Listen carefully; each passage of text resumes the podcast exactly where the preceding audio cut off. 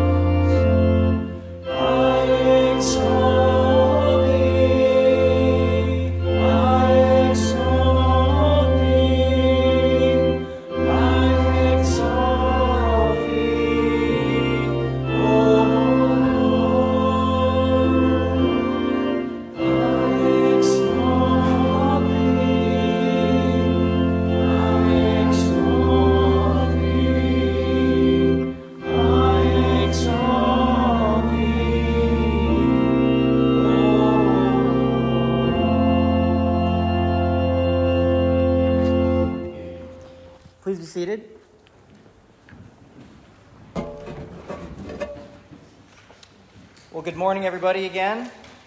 My name is Ryan, and I'm part of the family here at the Humble Patch Community Chapel here in Stuttgart.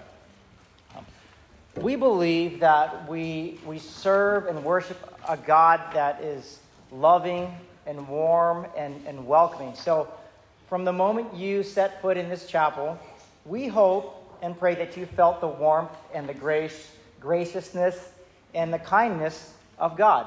And so, our, throughout our whole service here, we want you to experience God and to worship Him through the singing of His Word, through the practice of giving, through listening to the teaching, all the way through until we have fellowship together with one another in the next hall. If you came in, you should have received one of these bulletins. Did everybody get one of these? Now, we hand these out for a couple of reasons. One, we want to let you know what's going on in our community uh, because we don't just meet here on Sundays. This is just part of our, our living together in community. We want to really do life with one another. And we do that in several ways. We, we gather together, we break bread together. Uh, lunch, see, if you just follow through these announcements with me. Um, every week we have lunch together. If you, if you look at the Bible, it's a lot of things happen around food. When Jesus ministered to people, he, started off with food for the most part. And that just that goes right into our worship. I'm part of a men's study group at 6:30 every Thursday at Kelly, and we don't really call ourselves a Bible study. It's it's it's a fellowship. we do, we're going through Proverbs right now. We just do one chapter a week, and people bring their, their, their coffee or their tea or, or, whatever they bring in the morning, and we just gather around, we read the word, and we, we talk. I, I love that group because it's gone beyond just, just a Bible study. It's, we're getting to know each, other, we're getting to know one another. Um, is, is Rob here, or there's a couple of guys here that are part of that study? I encourage you men to come out for that. Um, Officer Christian Fellowship, the, the Wallendas, uh, every Friday at 7 p.m. Is, is Gary here? Okay, right on. Uh, Protestant Women of the Chapel. How many how many uh, men here are, are geo geo batch? Because some of our, our our our wives are in Poland with PWOC. I'm all the only one.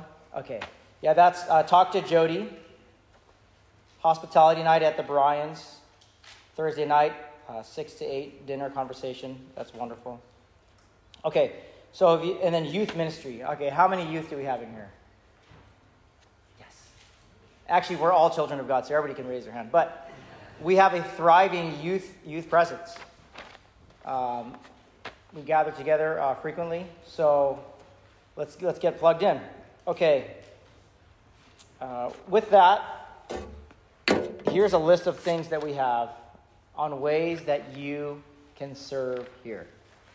It takes a lot. It takes a lot to, to make this place uh, function. And what we also want to do is create a culture, a community, where people are contributors versus consumers. That's just what the body of Christ is. It's we come here, and if you have, you know, a, I jokingly say this, but uh, for years I had this gift. It's called the gift of criticism. Does anybody have that gift? Like you could walk in anywhere and just point out all, everything that's wrong with the place and not contribute. That was me for, for a long time until I felt convicted to actually start, start contributing. But if you want to know how to contribute, here's, here's one way to do it. Okay, let's move on in our service to uh, the reading of God's Word. Oh, oh, I'm sorry. Song, please stand with me, and we'll go with Psalm in the Psalm book, number 8.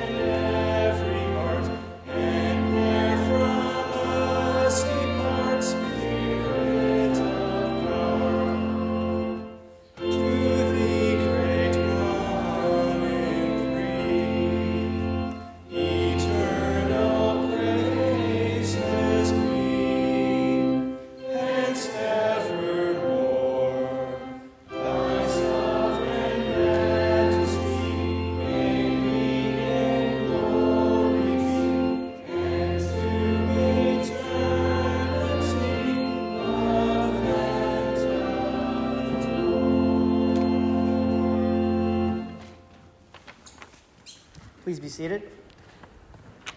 We're going to be hearing from God's Word today. If you would open up in your Bibles to 1 Samuel chapter 18. And our first reader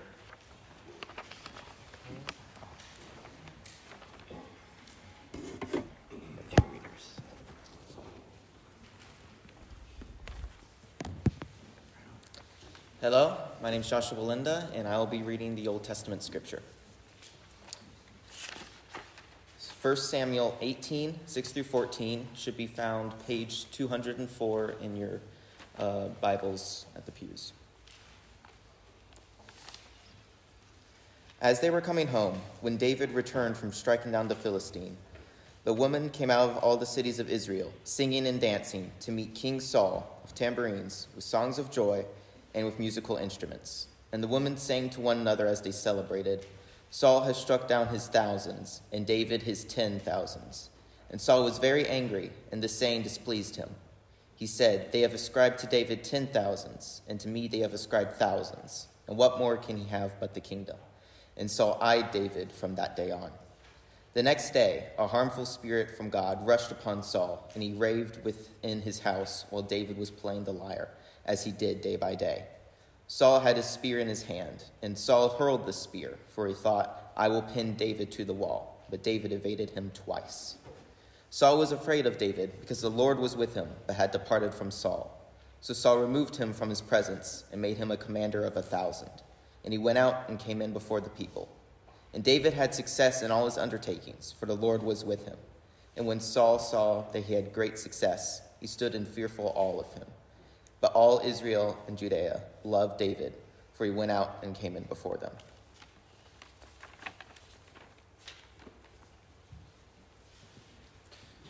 Good morning. Uh, my name is Josh Zipper. I'll be reading Ephesians chapter 6, verse 10 through 20. Finally, be strong in the, in the Lord and in the strength of his might. Put on the whole armor of God that you may be able to stand against the schemes of the devil. For we do not wrestle against flesh and blood, but against the rulers, against the authorities, against the cosmic powers over this present darkness, against the spiritual forces of evil in the heavenly places. Therefore, take up the whole armor of God, that you may be able to withstand in the evil day, and having done all, to stand firm. Stand, therefore, having fastened on the belt of truth, and having put on the breastplate of righteousness and as shoes for your feet, having put on the readiness given by the gospel of peace. In all circumstances, take up the shield of faith with, with which you can extinguish all the flaming darts of the evil one.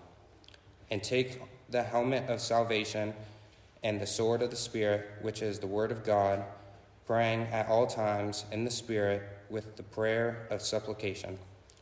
To the end, keep alert with all perseverance making supplication for all the saints, and also for me, that words may be given to me in the opening my mouth boldly to proclaim the mystery of the gospel, for which I am an ambassador in chains, that I may declare in boldly as I ought to speak. This concludes the reading of God's word. Thanks be to God.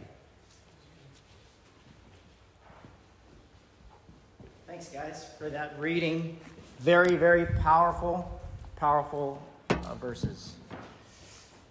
It's a good segue into confession, um, our next portion.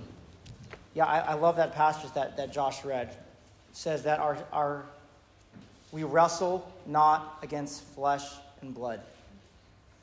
That means whoever's in front of me, who I think is giving me a hard time, is really not my enemy.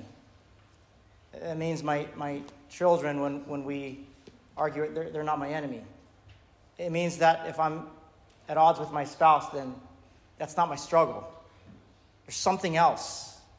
If there's something, if, if this, if this is about spiritual warfare, maybe it's not the people or the circumstances or the things in front of me. Maybe there's something deeper. And that's what we, that's what we do here. We get our eyes focused when we, we come in with, with heavy, heavy weeks. Anybody, anybody there?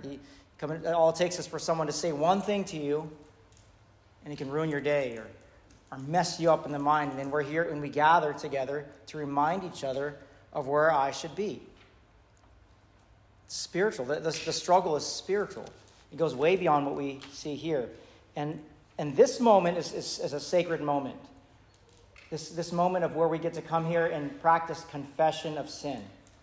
And week by week, we go through the really the mechanics of confession, if for, for lack of a better word. That 1 John 1 9 says, if we confess our sins, he is faithful and just to forgive us our sins and cleanse us from all unrighteousness. And week by week, if you could get any rhythm in your in your soul, it's confession of sin precedes thanksgiving. So, so this moment is where we get to pray and say, Lord, I did this. I said this. I looked at this. I, I, have, I have sinned. And to name it specifically, homologeo, say exactly what you did. And then in your next breath, say, Thank you, God, for your forgiveness. Thank you for your forgiveness. And from there, as we depart this place, maybe that vertical forgiveness might take place horizontally with one another because things happen, because we get in fights on our way here. People get yelled at on their way here. But that's what that's the beauty of this confession and repentance in the midst of community. That's what we practice here. That's what we're going to do until Jesus comes and takes us home. Amen. Let's take 60 seconds to, to pray confess our sins to God, and go into Thanksgiving as many times as you can in this, in this moment and throughout the service. Let's practice this. Let, let us pray.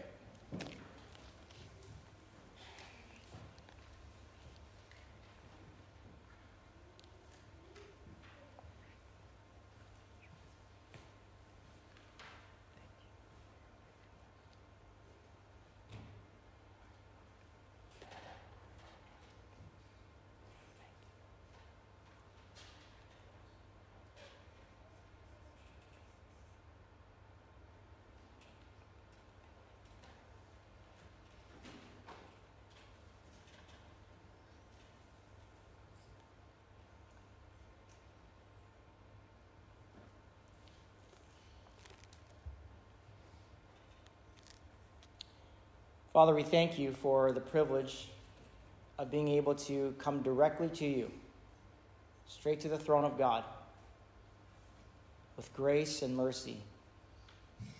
Thank you that we are able in this age, in this time, to confess our sins directly to you, and that you promise us righteousness and forgiveness.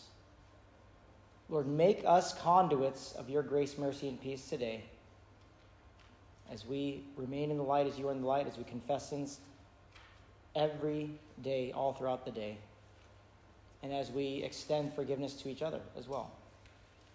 So we thank you for this in Jesus' name. Amen. I'm going to call up the, the ushers as we move into the next portion of our worship service.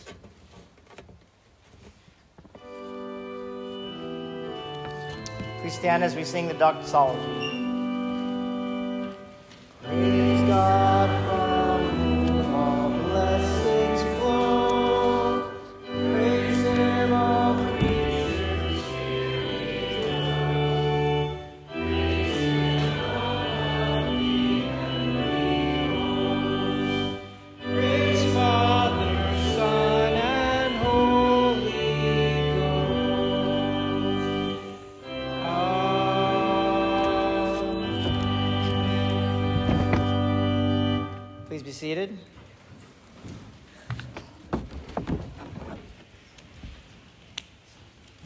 Next portion is, is uh, the hearing of God's word, the hearing of teaching of God's word.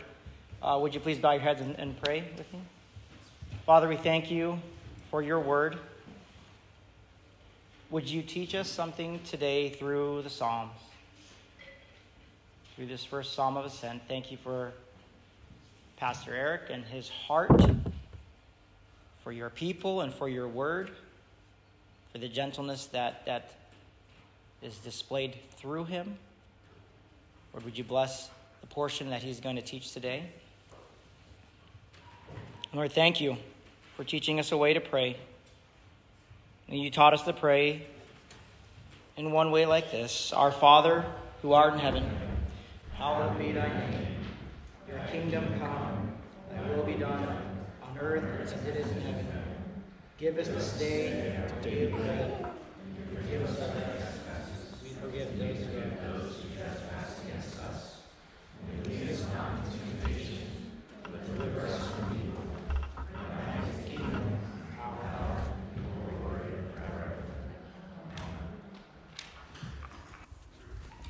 Thank you, Ryan.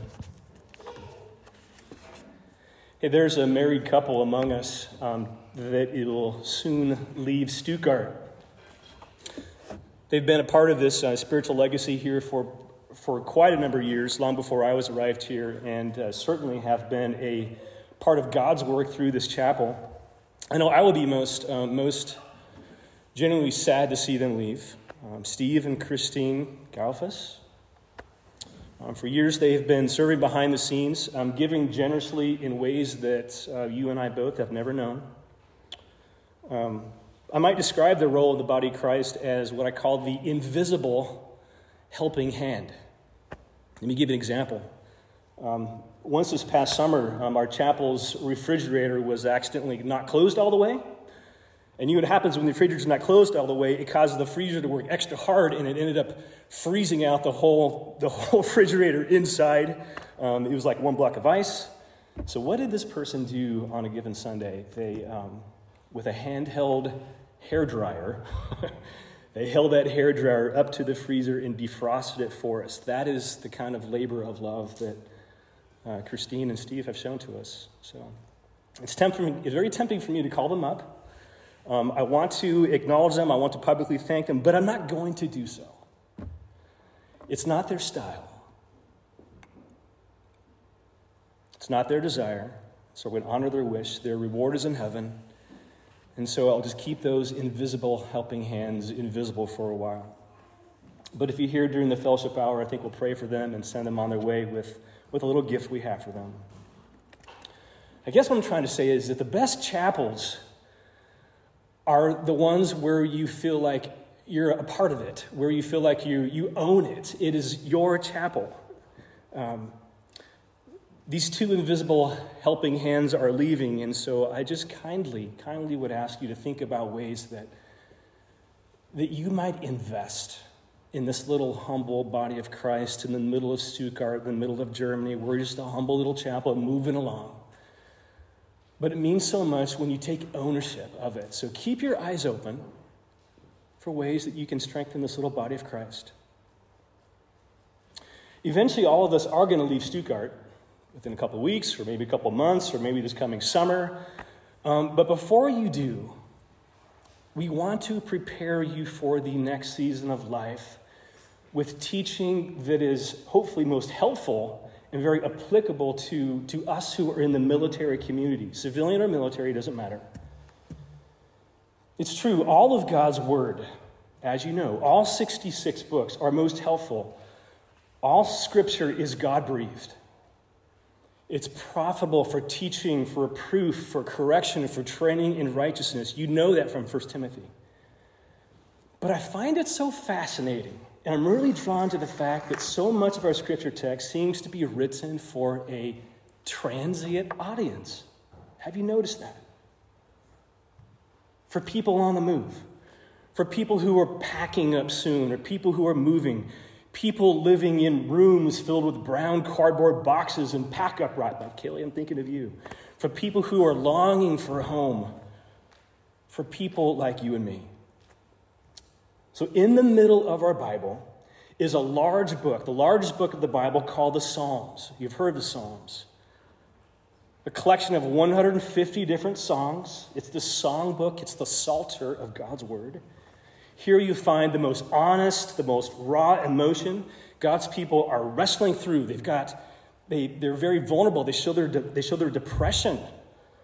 They show the injustices that are feeling. They're lonely. They feel forgotten. They don't feel seen, they don't feel heard, they don't feel noticed by God. And how beautiful is it that we have a God that would honor that emotion and put it in a book codified for us to read for generations. But what's so beautiful about these psalmists, and like every good godly musician, is that they wrestle with their emotions and they find their rest and they find their contentment in the Lord. I think it's fascinating that Jesus knew these Psalms that we're going to read soon. He often memorized them, he quoted them from the cross. And so it should be fascinating thought for you that whenever you sit and whenever you chew on and meditate with these Psalms over a cup of coffee, think about the fact that Jesus did the same. Some of the Psalms are older. One Psalm was written about 1400 BC by Moses. Other Psalms are most written probably in the 500, 600. So they, the Psalms, they span about a thousand years of history. Some were written by teams of musicians, the sons of Korah. Some were written by individual famous men we know, like King David. David cultivated his musical skill. That's why I loved it, Max, when you came today and you played the piano for us. Ethan, a couple of weeks ago, when you played the cello for us, that's fantastic. Young men and women using their skill for God's glory. Rachel, Suzanne, on the organ, I mean, this is a skill that all of us should value and, and cultivate in our lives. So, those of you who are spying among young musicians in our crowd today, those dreaded piano lessons that you just want to get through, stick with it. Stick with it because it's a skill you can cultivate for God's glory. So there happens to be a group of Psalms. Psalm 100 to 120 through 134. We call them the Psalms of Ascent. I think they're specially designed for a military transient culture like us. They are, you, when you read them, there's, a, there's an intense longing for home. They love family connection. There's a, even, you know, they're even angry because the world doesn't understand them, kind of like us. You might call them traveling songs. You might call them homeward marches, songs for people on the move. And so, for the next 12 weeks, as we march up to Christmas together, let's look intently at these Psalms of Ascent. Here we'll find practical lessons for traveling, designed for transient people like us on the move, for those of us who are traveling together with the purpose of meeting Jesus one day face to face. So let's think about um, first these, um, these Psalms that are written and who wrote and who first sang them. Um, I love biblical archaeology. I hope you find a passion for it too. It has grounded my faith in very practical ways. Um, the next time you go to London, visit the British Museum. Um, there are small little clay tablets in there written in cuneiform which confirm the historical accuracy of the Bible. Um, one of these um, tablets I have for you on the screen here, this is Babylonian Chronicle number five. It documents the military conquests of King Nebuchadnezzar in Babylon. It confirms the historicity of the book of Daniel, the names in there. It gives us exact date of the siege of some of the Judean cities, probably Jerusalem on March 16th, 597 BC. Time when Babylon surrounded that town and starved them out with siege warfare. You can read about that book in, in uh, Jeremiah and all the, the horrible atrocities in the book of Lamentations. It confirms some of the military and political exploits against Israel. It specifically mentions King Jehoiachin and the appointment of this man named Zedekiah. It, it affirms 2 Chronicles 36. And mostly infer, it, con, it confirms this tragically sad era when God's people were forcefully taken out of their homes, move into what is modern day Iraq. Love archaeology. Here's another one that you might see, very important one in the British Museum this artifact called the Cyrus Cylinder. It describes in detail the declaration of King Cyrus in Persia at the time to return people to their places of worship. Ezra was a part of that process. The biblical book named after him specifically gives over 42,000 people who caravanned. Caravanned, we estimate to be 700 miles moving back from Iraq to modern day Israel. So, the point, getting to Psalms of Ascent. We know that these, these mass exodus of people from exile from, from Iraq to Jerusalem happened. So, what would you do during a 700 mile walk? When you walk with about 42,000 plus other people in Mass, what would you do to pass the time? That's right. You sing. And many believe that these Psalms of Ascent may have had their origin during this, this 700 mile journey from, from Iraq to Jerusalem. The Psalms of Ascent were probably also written during the pilgrimages, pilgrimages of, of Jerusalem, when they would send upward to Jerusalem. This picture, I love it here. It shows a nice terrain map of Israel. You see Nazareth at the very top in white. And then you have the probable pilgrimages. They came down on the right hand side of your screen, down that, that rift valley of, of, the, of the Jordan River, down to where the Dead Sea is. You can't see it on the right side of the screen. Then hit, they hit Jericho right? And Jericho is about 1,400 feet below sea level. And they would march up 20 miles, this green line you see here, all the way to Jerusalem. That's about, that's about from, if Jerusalem is about 2,500 feet above sea level and you have the Dead Sea about 1,400 below, that's about 5,000 feet in elevation they'd have to ascend where they go up to Jerusalem. And so, three times a year, God's people would caravan in the fall, in the summer, in the spring, in the fall, with the Feast of Booths. Ironically, it's happening next week in Israel, 9 through 16 October. The time when they felt like, when they reminded that they didn't live in homes, they lived in makeshift little tents. And in the summer, the, the Feast of Weeks of Pentecost. You remember Pentecost, don't you, from the book of Acts? all those gathered in Jerusalem when the Holy Spirit fell upon it, that was the gathering of Pentecost, that pilgrimage that Israel would take. And in the spring, of course, that's to celebrate Passover. You remember from Jesus' early life, Luke chapter 2, Jesus' parents, Mary and Joseph, they traveled to Jerusalem, for the feast of Passover when Jesus was just 12 years old. They went up, is what the scripture says. So, the point there's reason to believe that Jesus learned these very Psalms of Ascent that we're going to learn in the next few weeks. This is a picture of a modern day road of the ascent from Jerusalem up to Jericho. And what do you do when you walk uphill, 5,000 mile steps uphill, 5,000 mile feet uphill? What makes time go faster? You sing. And this is the same thing we do in the military. You remember, don't you? You know how it goes, right? When we sing, we're on the road. Can you guys clap for me? I'm going to teach you something. Remember this? Come on, let me hear it. This side too, It's like, remember your left hits the ground? Okay, sing it with me. When my granny was 91, she walked to Jerusalem just for fun. Here we go. And when my friend was nine two, she walked through faster than you. That's a good enough. But you know what? That's that's what they're saying. Really, you weren't there, but yes. But when you walk up to Jerusalem, you sing, and that's the spirit of the Psalms of Ascent. They're meant to inspire people as they went up to places of worship. So, granted, we are not in Jerusalem today. But we have these Psalms of Ascent helping us take steps, steps, steps towards heaven. So today's Psalm was 120. I'd like to read it for you and love you just to listen to today. Let me, let me read for you the very first Psalm of Ascent Psalm 120. In my distress, I called to the Lord, and he answered me.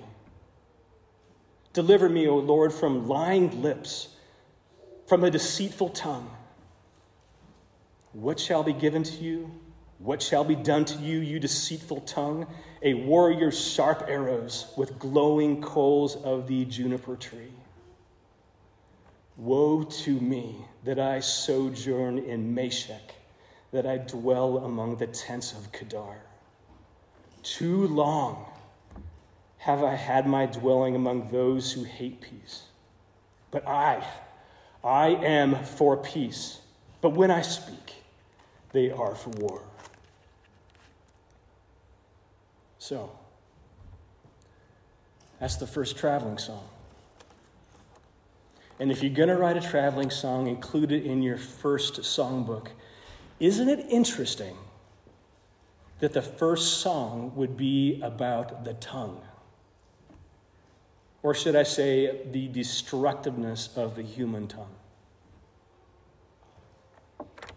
This picture you've seen right here, you've seen it in the news Hurricane Ian.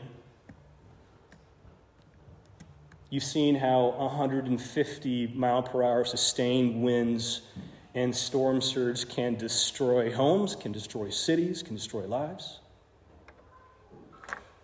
But as the psalmist notes, so too can a storm of words or a surge of words. Instead of storm surge, let's call it tongue surge, can destroy a, can destroy a person's spirit and can be just as destructive as a storm. Proverbs 18 Death and life are in the power of the tongue. Psalm 64 Their tongues are like swords, bitter words are, are arrows shooting from ambush. Have you ever been ambushed by words? the writer of Psalm 120 has. He's been ambushed and he's been shot. You see the distress in the first verse. He says, In my distress, I called to the Lord. He answered me, Deliver me from lying, lying lips and deceitful tongue. The writer goes on because he's angry. He wants justice against words. In verse 3 and 4, he says, What shall be given to you? What shall be done to you, deceitful tongue? Then he describes what you know to be true that the tongue can be weaponized, and it is. He says, They deserve sharp arrows, a warrior's sharp arrows, and glowing coals of the juniper tree. So, first he sings that words are like sharp arrows. Do you know that to be true? Words that hit fast and go deep. Like the passages that Josh read today from Ephesians, words can be like flaming missiles from the evil one. Yes, lies are sharp. You know that. When people speak about you behind your back, you know how much that hurts, like an arrow going deep. But jokes are also sharp arrows. Joking about others are weapons. In Ephesians, God encourages us let it be not named among you, Christians, for coarse jesting. Sarcasm is another sharp, wounding arrow.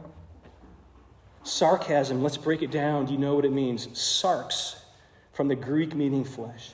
Chasm, from the Greek from meaning to cut and to rip. Sarcasm, when you put the etymology of the word together, sarx, chasm, means to cut flesh. Sarcasm may be funny, but it's very confusing to those who are on the receiving end. And that's why sarcasm and joking are such sharp words, like a warrior's arrow. The second weapon that's brought up in the scripture is really fascinating. The psalmist describes glowing coals from the juniper tree. Let me explain. I grew up in Arizona. Uh, most of my teenage life there spent there too. I used to be a Boy Scout in my younger days. And once a month when we were kids, we used to go camping in northern Arizona in the high mountain region. Um, what kind of trees do they have in Arizona? Not very many. Um, they do have cactus, as you know, uh, but they do have pine, and they do have a lot of juniper in the northern um, Arizona highlands by the Mogollon Rim. What do scouts do?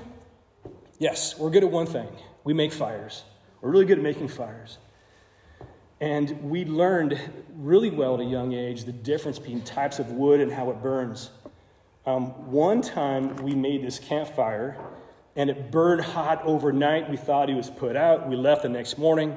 We left the camp and we thought everything was fine. But a couple days later, we find out that our fire was so hot that it actually caught a root on fire. And that root went down probably 10, 15 feet underground and went around and ignited a tree. The tree came up in fire. Actually, we started forest fire. And they actually had to call a helicopter in. We actually saw because we weren't too far out. They, they brought this helicopter around, grabbed the, the, um, the bucket of water out of, one of the lakes, came over and dropped it on the, on the tree. We saw it as little scouts, and it was um, quite an amazing, quite a sobering fact. Juniper. Juniper burns hot because it's a hard, hard wood. Sometimes it even lasts for months, believe it or not, a good County juniper. The point is that uh, so it is with our words. Sometimes words burn for a long time. So it's good for us to ponder. What words have we used that are sharp arrows? What words have we spoken that still might be burning like juniper coals?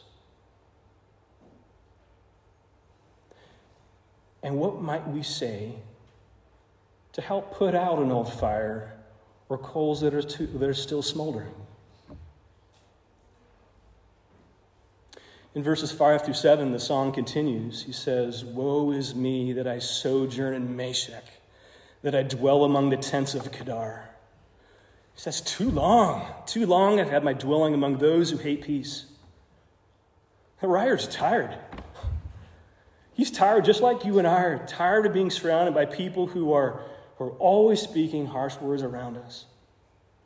Meshech and Kedar describe notoriously violent people Meshech, descendant of Noah's son Japheth, tribal lands to Israel's north.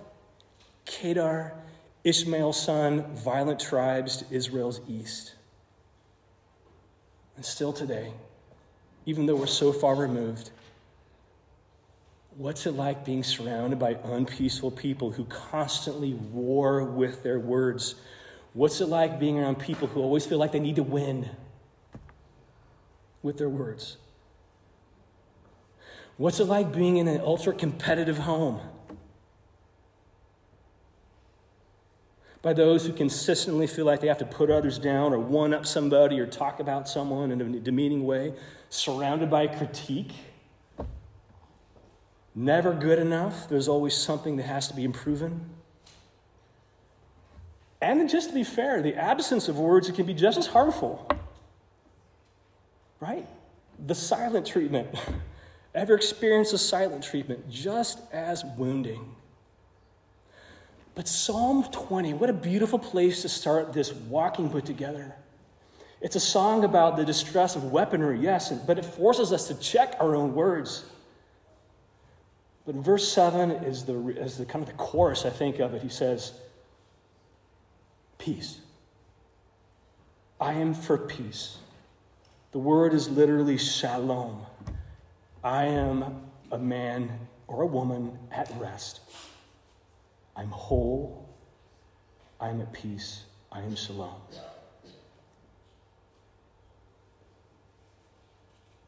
People who are walking in peace,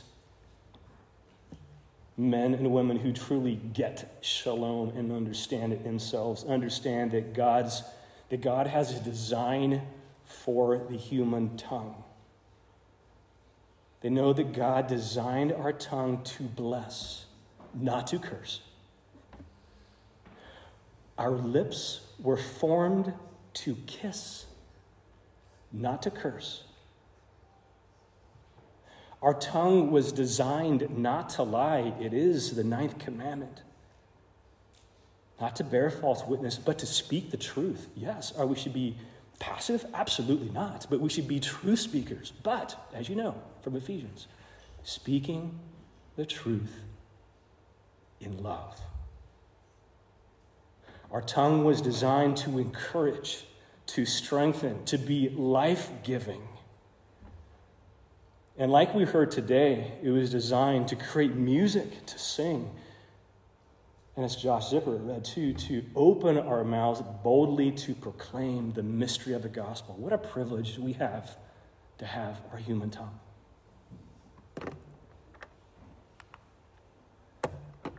This last slide here is a picture of the prophet Isaiah. Isaiah chapter 6, if you know the passage. I hope Isaiah relates to you when he says, in his own words, Isaiah says, I am lost.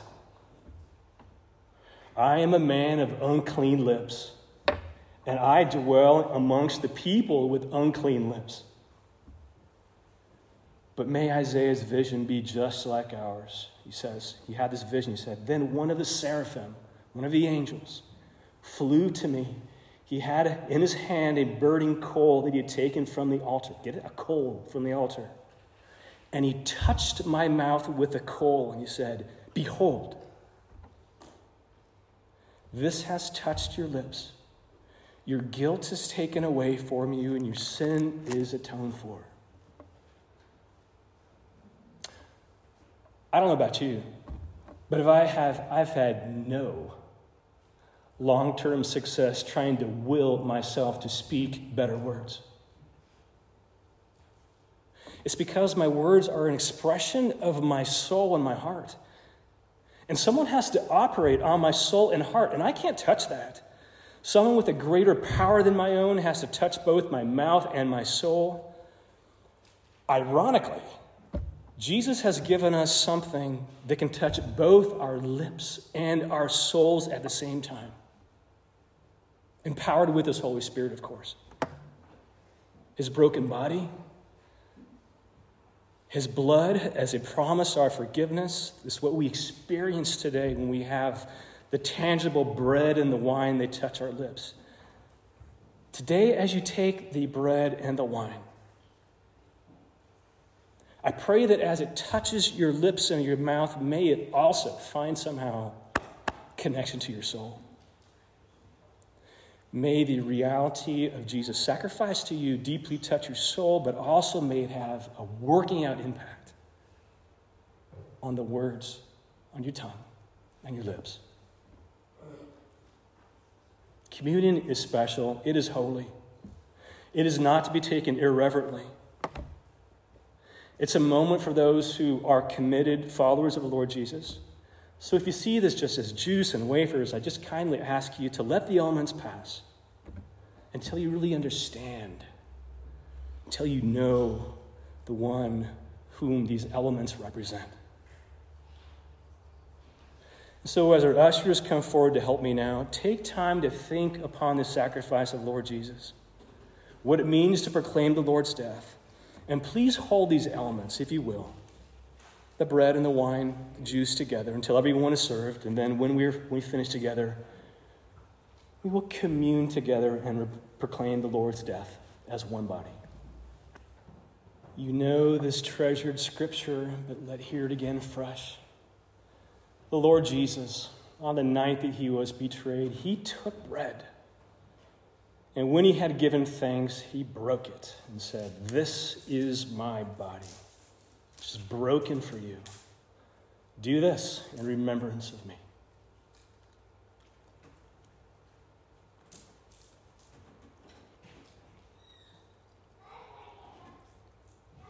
In the very same way, he took a cup after supper, saying, This cup is the new covenant in my blood. Do this as often as you drink of it in remembrance of me. For as often as you eat this bread and drink this cup, you proclaim the Lord's death until he comes again.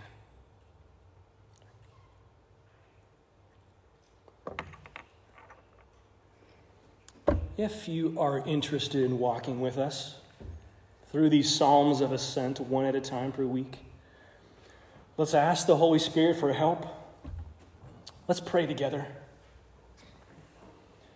Heavenly Father, through the Lord Jesus, with the help of the helper, the Holy Spirit, convict us, Lord. Convict us in the moment when we weaponize our words. Give us awareness today for those who carry those hot juniper coals. And give us the words and the courage to put those fires out that were ignited long ago.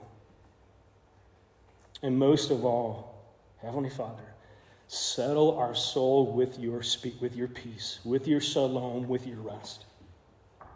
Jesus, we ask you to own our souls so that everything that we speak out of our souls represents you in the finest way. We ask you, Holy Spirit, to remind us of the way that you designed our tongues and our lips to speak the truth, to be a blessing, to sing, and to boldly proclaim the reality of the healing and the resurrection of our living Lord Jesus. Amen. Amen. Well said. Please stand with us as we sing our final hymn together. Hymn number 21 Oh, for a thousand tongues to sing.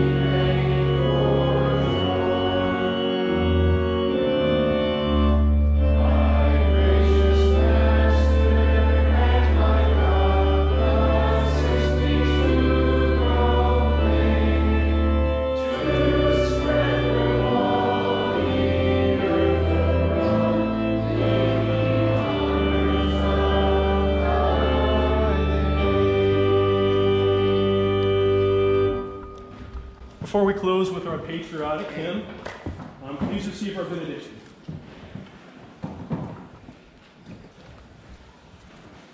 Heavenly Father, may the words of our mouth be pleasing to you.